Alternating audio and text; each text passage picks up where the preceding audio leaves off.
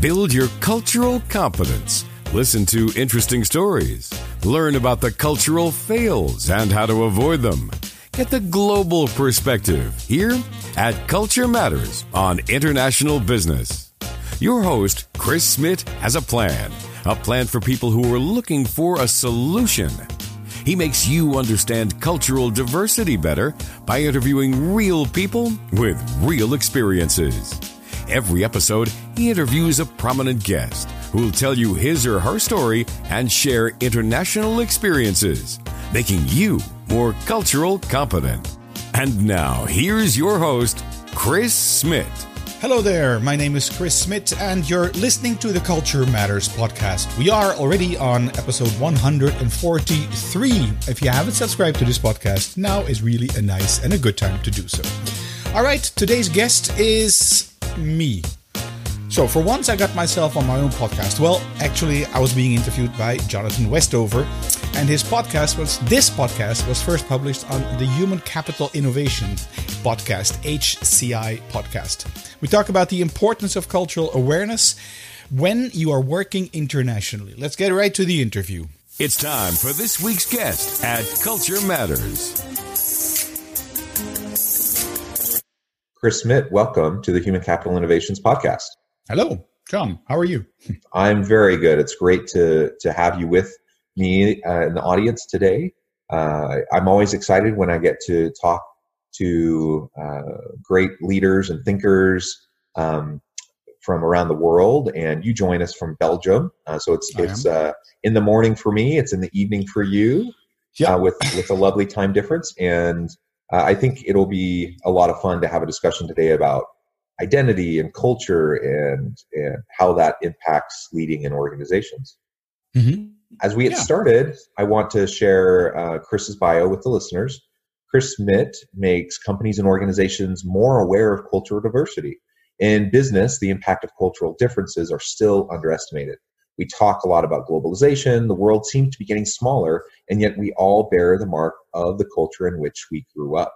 This often leads to misunderstandings that are detrimental to our to our businesses, and more attention to cultural diversity should be a top priority for companies and organizations. So Chris puts you on track to efficiently deal with cultural differences. Since 1993, he has advised thousands of people from more than 100 different nationalities. His work has taken him to more than 45 countries.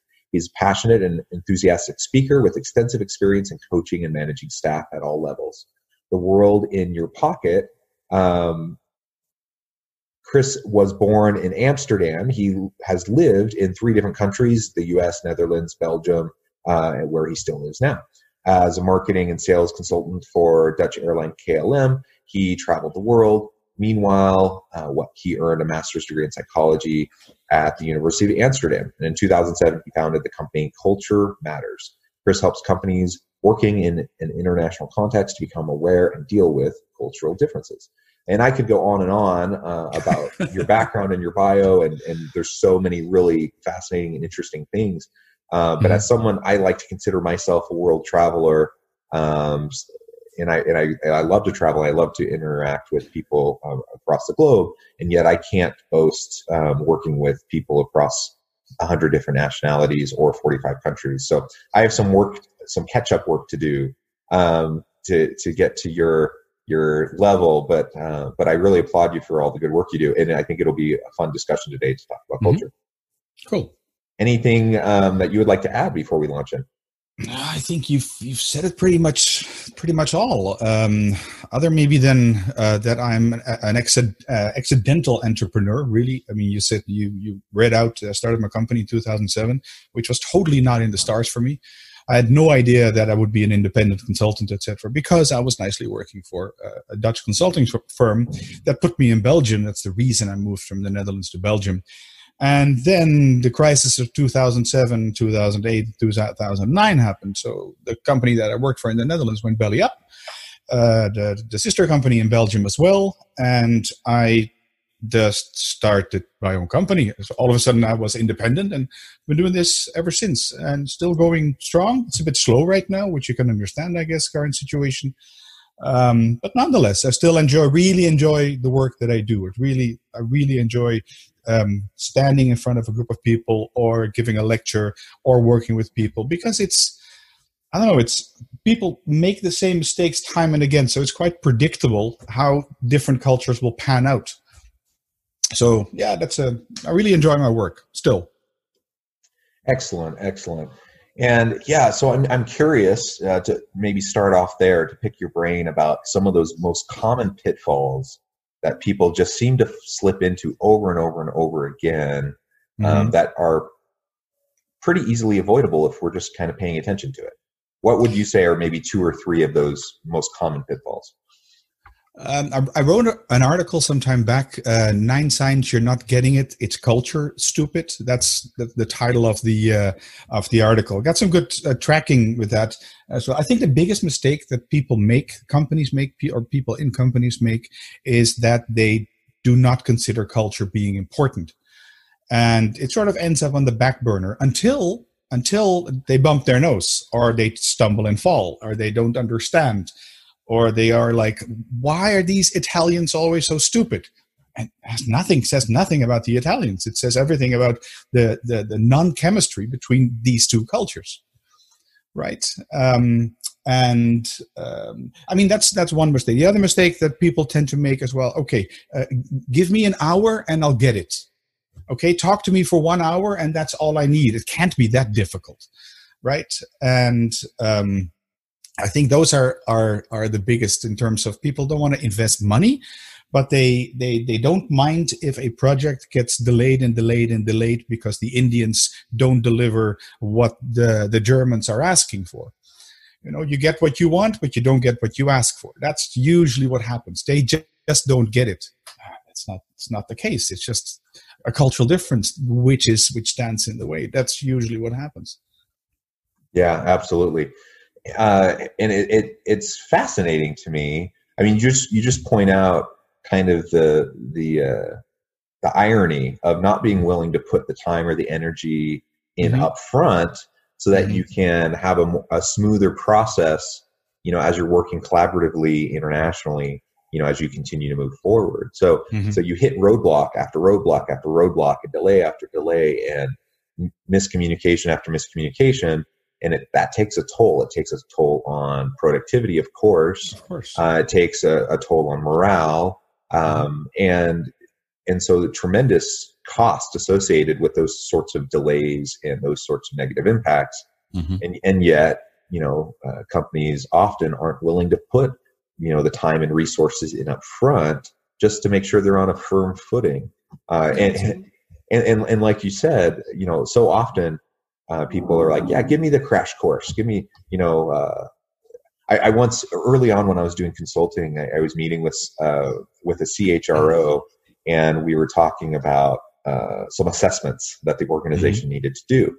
And I was explaining, you know, what I thought would be a, a, a really good systematic approach to dealing with mm-hmm. some of the challenges that we're facing and the assessments that needed to happen. And but he he was pushing back, and he really wanted to. It, it would take a little bit more time. It'd be a little bit more expensive. And he said, no, no, no, no. Um, I, we, we need to do something much faster. And, and so I told him, I'm like, if we do a quick and dirty version, you know, this is probably what we'll get garbage data in, garbage data out. You know, like the, it, what you invest in up front has implications yeah. down the road. Yeah. And he, he said, no, no, no, it's not quick and dirty. It's quick and quality. And so he, he was trying to frame it as though it was just as good doing the uh, the you know the version of cutting all the corners and just doing it super fast and getting it done. Mm-hmm. He was trying to frame that as being just as good as doing like the full blown thing, and that's just not the way it is. Now we always we always have to think about cost benefit analysis and all of that. But if if we think that we can tackle these kind of complex cultural problems in an hour long training, um, that's just crazy.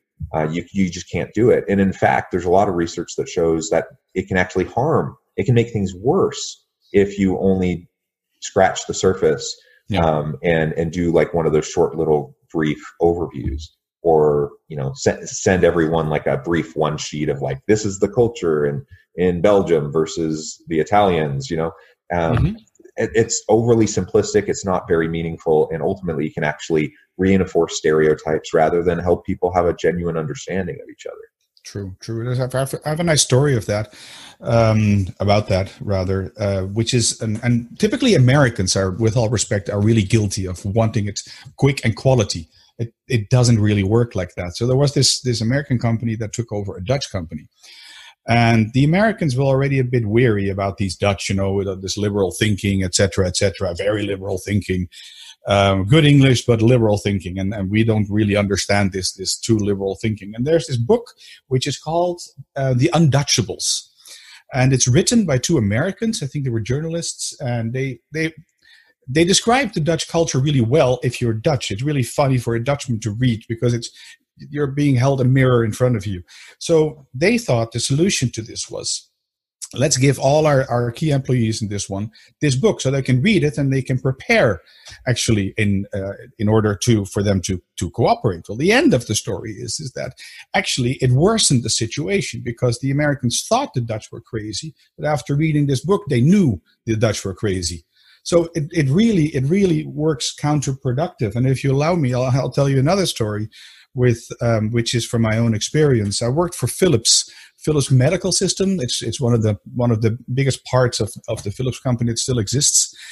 And um, this I did this workshop in the Netherlands, and it was a pilot. And this uh, team was run by an American. I mean, you couldn't get more American than than he. And so I, I managed to convince him. Okay, let's do this in two days. Wow, that is a massive amount of time. Two days. But we did the pilot with key people, and in the end, he also said, "Yeah, we need two days." we just and he was convinced of of the value and the and the fact that he had to in, invest money for okay fair enough but also the time so i i did really i did a bunch of workshop all two days two days two days two days so yeah if you just if you realize the importance of cultural difference and and what it can lead to in organizations you've mentioned a few then really it's it's the investment that or the fee that you would have to pay me is peanuts in, in comparison to what you get out of it. Now, of course, the holy grail with any kind of consulting or training or what, whatever is contributing whatever changed to that one thing. And that's that's always difficult. You know, how much faster will we go? How much less frustration will we suffer? Will maybe we can retain one or two people more because otherwise they would have left the company out of frustration. That is expensive. You can put a price tag on that. You know if you can if you can shorten a project by a week or a month or x amount of time then that's that's that's a profit that's gain. But you, it's really hard to put that on on this one um, attribute in terms of doing a one day or two day workshop. It's not easy. Yeah absolutely well yeah so you're pointing out the difficulty of impact assessment um, for mm-hmm. for work like this and ideally you know it's it's not even just a, a workshop a one day or two day workshop but you you have you know really a, a strategic plan about an overall uh, uh, engagement approach to working mm-hmm. with the organization over time to help them develop their intercultural competencies and communication and decision making capabilities mm-hmm. um, you know, and, and building, you know, taking what they do in the workshops initially and then building it across time and how, you know, they monitor and track things, you know, but that, that takes even more time and energy and a lot of organizations aren't willing to do that. So, so it's, it's an interesting conundrum as we try to do this work and try to help, um, help organizations better tackle the challenge of working with a diverse workforce. Um, and, and, you will work, you will work in with a diverse workforce, or you will work internationally eventually. I mean, of course, not everyone, but many many companies they they cross borders. If not in terms of manufacturing, getting stuff from China or Mexico. I mean. Or you're hiring people because you cannot find the right people in your own country or your own countrymen, if you want. I see that happening a lot with IT companies. They're in, they're importing, I'm making air quotes here, people from Russia, from Mexico, from from Ukraine quite a lot. They seem to be quite talented there. So and then and then yeah, it's you need to educate those people, but also you need to educate the say the home people in term because they will be dominant and they will get as frustrated as well. It's not only the the, the newcomer, the so-called foreigner, who who gets frustrated and will go through a, a period of culture shock, for instance where they at first they think, well, this is fantastic. Look at the opportunity I, I, get. You know, I'm going to go to Mexico or the States or Japan or whatever. It's like the honeymoon two weeks, and then it's like, my God, it's actually it's more difficult. They get isolated, and then you get into this dip, which can cause people to leave. Yeah, absolutely. And I, I'm glad you brought that up. That's a good segue into what I wanted to talk about next. Mm-hmm. Um, expat workers, you know, going to a different cultural context, a different country, there's different geopolitical systems, socio socioeconomic yeah. systems, um, different cultures. I mean, it's it's not an easy thing, and the research shows that most expat assignments don't pan out very well um, in large part because of what you just described. Like people mm-hmm. get, they're not well prepared on how to do it, how, how to adjust, and and and how to uh, work with this new within this new context, within this new culture. Mm-hmm. Um, and then they get there, and pretty after the honeymoon phase, they pretty quickly hit a wall, and and that's where a lot of people either decide to throw in the towel uh, and quit or go back home um, or they stick it out but they're ineffective and yeah. and they're just miserable um, and so it's it's such a huge challenge for organizations uh, who you know are trying to embrace you know diverse uh, workforce and, and diverse labor pools and, and bringing mm-hmm. talent in but how, what can organizations do to better prepare those people um, mm-hmm. to to actually be successful rather than just immediately launching them into this foreign context where they're really thrown to the wolves or thrown into the deep end of the pool or whatever metaphor you want to use. Um, well, it's one thing that, that you should realize, or that one should realize, is you talk about the expat, but usually it's the expat who suffers generally uh, the least. He will suffer, or he she will suffer, but it's usually the partner um, that causes the, the expat working to say, I'm, I'm leaving here. And That's then right, the expat yeah. quits as well. So, um, in answer to your question, what can you do? Well, it's, it's, I'm, I'm, preaching in front of my own choir here is, is that, okay, prepare these people, let these people know what the cultural differences are, let them understand that there's, it's a skill that you can learn. It's a, it, there's a model that you can use to explain culture. I use four cultural dimensions uh, in order to explain culture. And it puts things in perspective. I mean, I get this aha erlebnis, which is a German word for, for oh, now I get it. Um, I get this so often. I get this so often. And if you're, if you're really good at it, uh, as a company, as an organization, uh, develop an induction program. An induction program where where not only they get to know you here's the bakery and this is your bank card and we've opened an account for you etc no it should be more. There are soft skills to be to be understood and to be learned as well. And when you do that to the expat expat worker include the partner as well because they also need to know. And it's something both can learn. Kids from 12 and up get this so and they and they also have a voice in a family usually Little kids don't, but from 12 fish on, they, they tend to get a voice. So include those as well. That's what I would do. That is great advice. And I'm glad you, you mentioned that because that's absolutely true. And that's very consistent with my experience. Um, mm-hmm. My family has lived abroad multiple times. And um, on one, uh, one stint, we were living in Eastern Europe. Mm-hmm. And the challenge wasn't for me or for mm-hmm. my children. The challenge was for my wife uh, and, and the social isolation. And, um, and that was what we needed to work on and to overcome. And so, mm-hmm. even if you have someone, uh, uh, an employee who's very willing and capable, uh, maybe they're they, they're experienced in working in different cultures. Mm-hmm. Um, the the whole family dynamic is a part of that.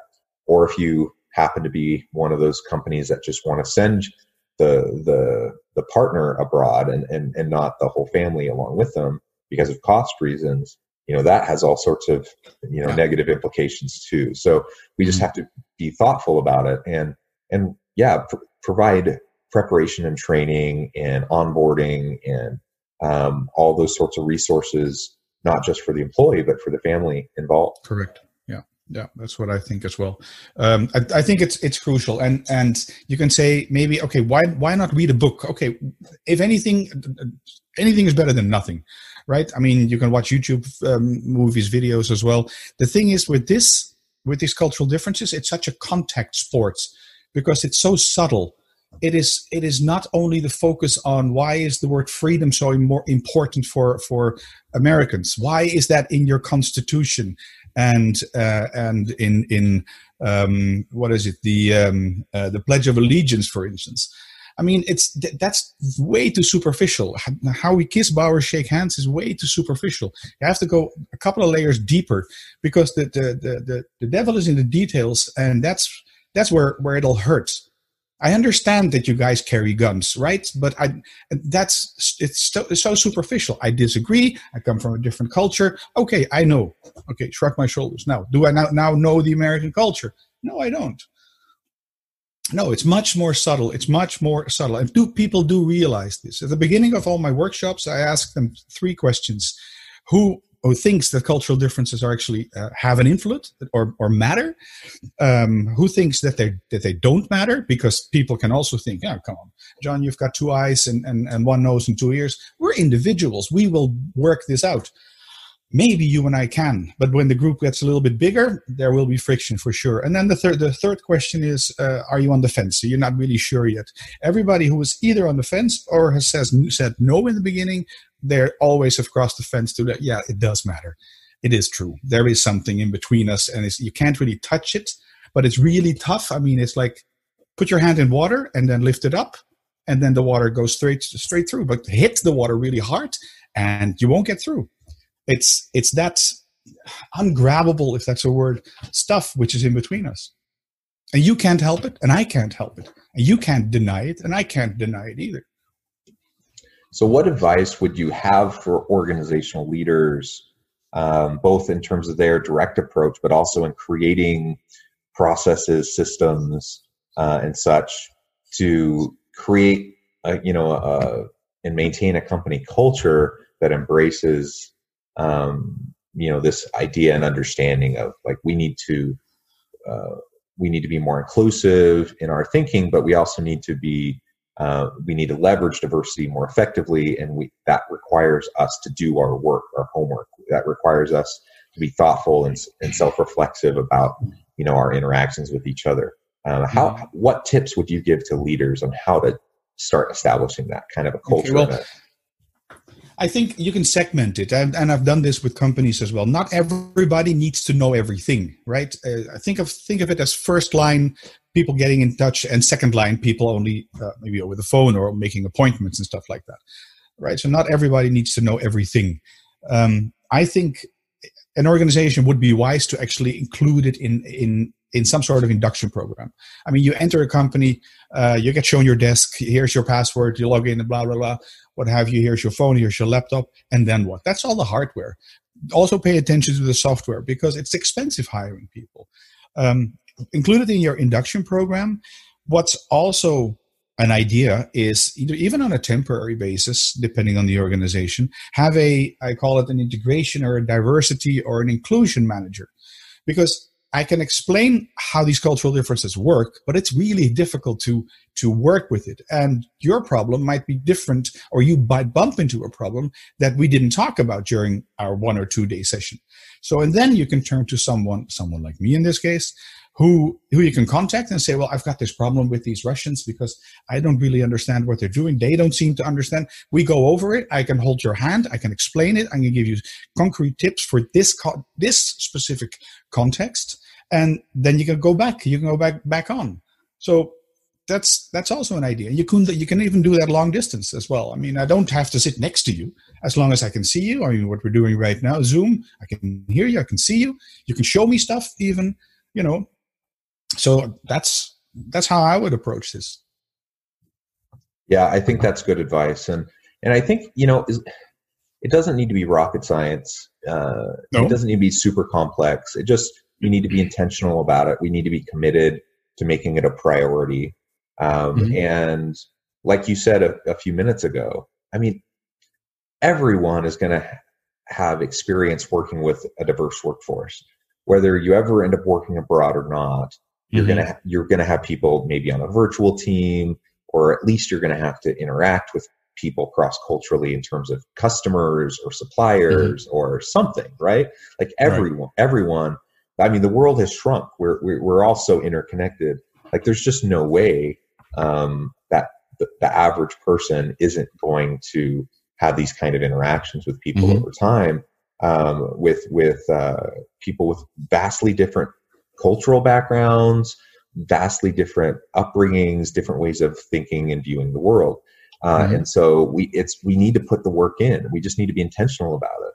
And if we you know put our best foot forward, um, you know we don't have to figure it all it out all at once, um, and we can make incremental improvements. But that requires a commitment, you know. And so as long as organizations can prioritize this enough that it can it can get regular attention, um, then we can start making some some modest improvements, and then hopefully Exactly. um, better and, and stronger improvements over time. So Well, and also that companies indeed at least develop some sort of realization that culture matters. It does really does matter. yeah, absolutely. Well, it has been a real pleasure talking with you, Chris, and uh, we're about out of time. But I do want to make sure that I give you a chance to share with listeners how they can get con- in connection with you and learn more Mhm. about what you're doing in your business. Okay, all right. That's very simple. You can go to culturematters.com, culturematters1word.com, and everything is there. All my bios, my podcasts are there. It's a bit weird being interviewed right now because usually I would take the lead in terms of a podcast. But you can find me there. There co- contact stuff as well. Um, LinkedIn will work as well, but start with the website. That's always good. Excellent. Well, thank you so much. It's been a pleasure. I encourage my listeners to reach out to Chris, um, get in connection with him, and find out more about what he can do for you. Uh, if you're if you're doing work abroad, um, you know most of my listeners are in the U.S. Um, You know, if, if you're in the U.S. and you're doing work internationally, um, there's not going to be many people better than Chris to get in contact with to help you through that process uh, of figuring out how to do it effectively uh, and working with diverse um, groups of individuals across national contexts. So, thanks everyone. I hope you have a wonderful rest of your day and stay healthy and safe. Thank you, John. Thank you. feels a bit weird saying thank you to myself. So thank you, John, for giving me the opportunity to be interviewed on your podcast. Again, if you haven't subscribed to this podcast, please do so in iTunes. If you want to listen to this podcast, you can do so in iTunes, in Stitcher, and Spotify. All right.